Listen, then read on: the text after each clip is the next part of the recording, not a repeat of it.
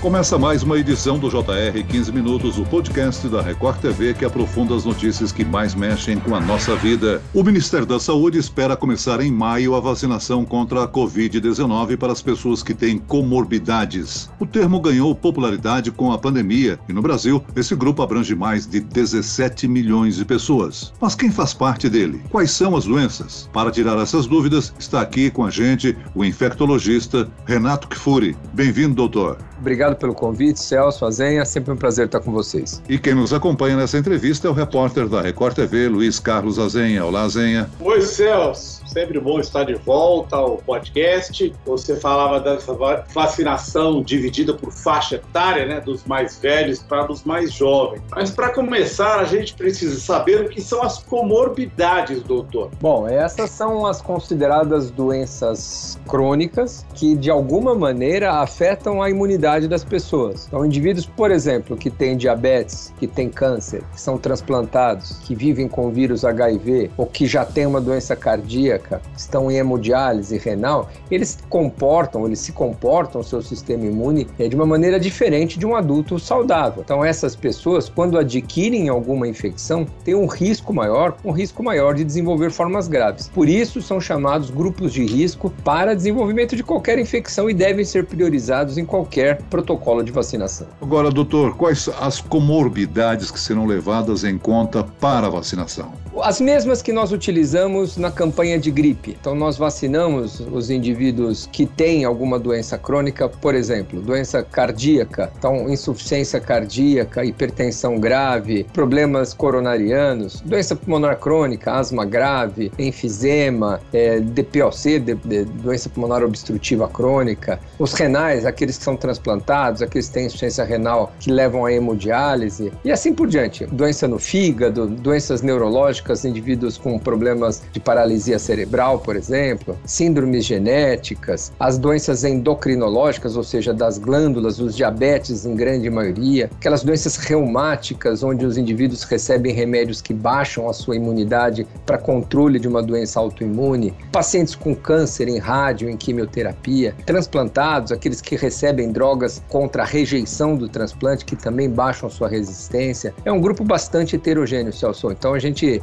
é difícil a gente elencar aqui todos aqueles que se comportam, estão dentro de um grupo de risco, que se comportam de uma maneira é, de maior vulnerabilidade para desenvolver essas doenças infecciosas. Doutor, a gente ouve falar muito em obesidade como fator de risco para a Covid, mas quando é que se torna a obesidade um fator de risco? Excelente pergunta. Entre essas doenças eu não mencionei a obesidade, especialmente aquelas com índice de massa corpórea, IMC acima de 40, que são chamados obesos graves, né, nós consideramos esses indivíduos também de risco. A obesidade nós aprendemos, especialmente depois da pandemia do H1N1 de 2009 e 2010, que este é um grupo mais vulnerável para desenvolver formas graves de doenças respiratórias. A obesidade por si só leva a um processo inflamatório crônico nas artérias, nas veias, na, na árvore respiratória cardíaca, que faz com que esses indivíduos é, desenvolvam também um comprometimento pulmonar com maior severidade. Então, nós consideramos obesos graves, ou seja, os candidatos a serem incluídos na campanha de vacinação da Covid-19, aqueles com índice de massa corpórea acima de 40. Doutor Renato, nós podemos entender, dizer que as pessoas com comorbidades já têm o sistema imunológico sobrecarregado e por isso o quadro delas se agrava tanto quando são contaminadas pelo coronavírus, não? Exato. Né? Nós sabemos que quando depois que vacinarmos todos aqueles acima de 60 anos de idade, que muitos deles já são, já têm doenças crônicas. O risco de você ter uma doença crônica ou uma comorbidade aumenta com a idade. Alguns estudos evidenciam que acima dos 50 anos, cerca de um quarto da população já tem pelo menos uma doença crônica. Acima dos 70 anos, mais da metade dos indivíduos tem doença crônica e acima dos 80 anos,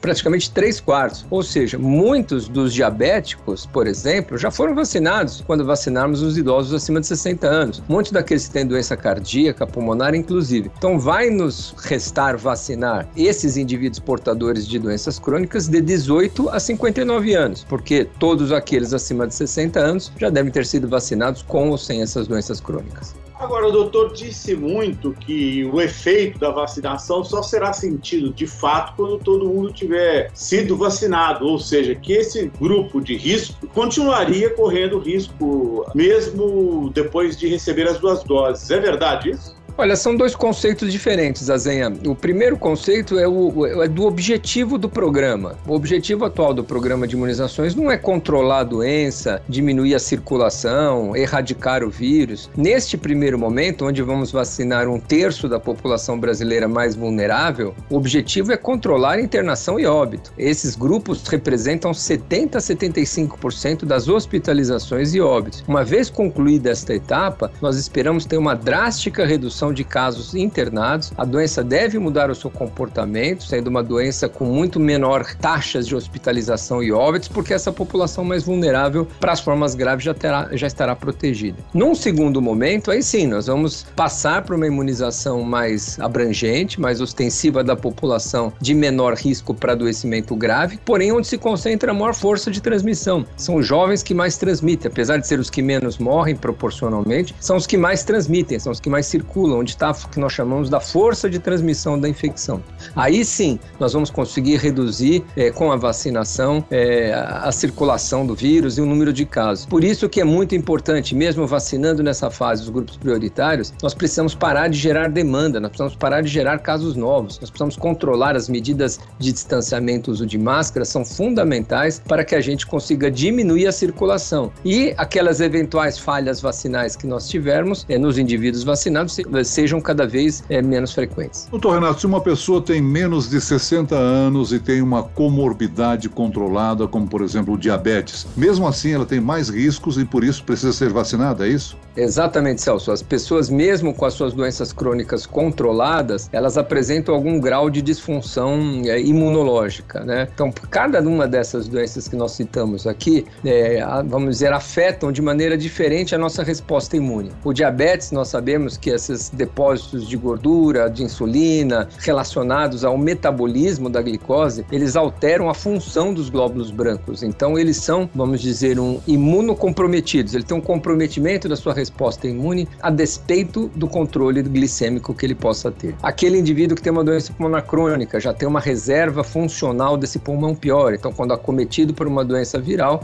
seu pulmão já não tem a mesma capacidade de reserva funcional para que responda a uma infecção da mesma maneira que o indivíduo saudável. E assim por diante, os grupos são elencados de acordo com as suas características. A hipertensão arterial também é um problema de saúde muito comum, mas não é qualquer nível de pressão arterial que garante o direito à vacina nesse grupo. Quais os critérios, doutor Renato? Exatamente, Celso. A hipertensão é uma doença extremamente frequente no nosso país, né? Talvez seja uma das doenças cardiovasculares aí com maior incidência na nossa população, muito subdiagnosticada. Nós temos muito mais hipertensos, estima-se, do que nós sabemos. Então, os hipertensos graves, né, que têm níveis pressóricos que necessitam tratamento medicamentoso, são aqueles que vão ser contemplados com a vacinação da Covid-19. Lembrar que muitos desses grupos de candidatos à vacinação, públicos-alvo da vacinação da Covid-19, também são candidatos à vacinação contra a gripe. Doutor, algumas vacinas, ao menos duas delas, mostraram como efeito colateral, no número muito pequeno de pessoas, né, a criação, a formação de coágulos, que é uma característica da própria Covid. Quem tem essa comorbidade relacionada a problemas cardiovasculares, depois de tomar a vacina, tem que prestar mais atenção ou faz diferença? Olha, esses fenômenos, vão se tocar nesse assunto, Azenha, porque nós temos alguns fenômenos relatados com a vacina de Oxford e também com a vacina da Janssen, de fenômenos de trombose. Trombose, para quem nos ouve, é uma formação de coágulos dentro dos vasos, mas não é a trombose comum que nós estamos acostumados a ver, aquela trombose da perna, aquela trombose às vezes das varizes, é, ou mesmo pulmonar, o embolismo pulmonar. É uma trombose de uma doença chamada autoimune, onde a gente produz uns anticorpos contra aquelas plaquetas plaquetas que fazem a nossa coagulação do sangue. Então não é qualquer trombose, não há relação entre as tromboses habituais com as vacinas da Covid-19. Esses eventos foram, é, vamos dizer, calculadas a sua incidência lá no Reino Unido e mostra mais ou menos um, o risco de um caso para cada um milhão de doses aplicadas. Então você, para cada um milhão de doses de vacina de Covid aplicadas no mundo, a gente vai ver da vacina da, da Oxford um caso desses, que normalmente vai acontecer em indivíduos predispostos, aqueles que têm, né, vamos dizer, por base uma doença autoimune e é desencadeada pela vacina. Para indivíduos que já tiveram doença cardiovascular, já tiveram um trombo, já tiveram algum problema é, de uso anticoagulante, não há nenhuma contraindicação a receber a vacina. Então, a vacinação continua sendo recomendada pela Organização Mundial da Saúde, pela Anvisa, pelo Programa Nacional de Imunizações, sem nenhuma restrição a esses indivíduos que já tiveram histórico de doença cardiovascular ou tromboembolismo no passado. Cada estado e município poderá adotar a sua própria regra para vacinar esse grupo com comorbidades? O que é fundamental levar em conta para definir esses critérios, doutor? Olha, Celso, essa é uma grande discussão que o Ministério da Saúde está fazendo e eu acho, eu vou colocar aqui a minha opinião, isso vai ser decidido em breve, mas é, não é possível priorizar com, vamos dizer, com muita clareza quem tem mais risco, se um indivíduo transplantado ou um diabético descontrolado ou um renal que está crônico, que está em hemodiálise ou quem vive com AIDS ou com HIV. É, então é muito complicado você, é, num cenário de falta de vacina, deixando isso bem claro, que se tivéssemos vacinas para todos, vacinaríamos imediatamente todos ao mesmo tempo, mas como haverá que se hierarquizar esses grupos de risco, a nossa sugestão seria que a gente hierarquizasse por idade, chamássemos todos esses portadores de doenças crônicas, por exemplo, de 55 a 59 anos, já que os acima de 60 serão vacinados.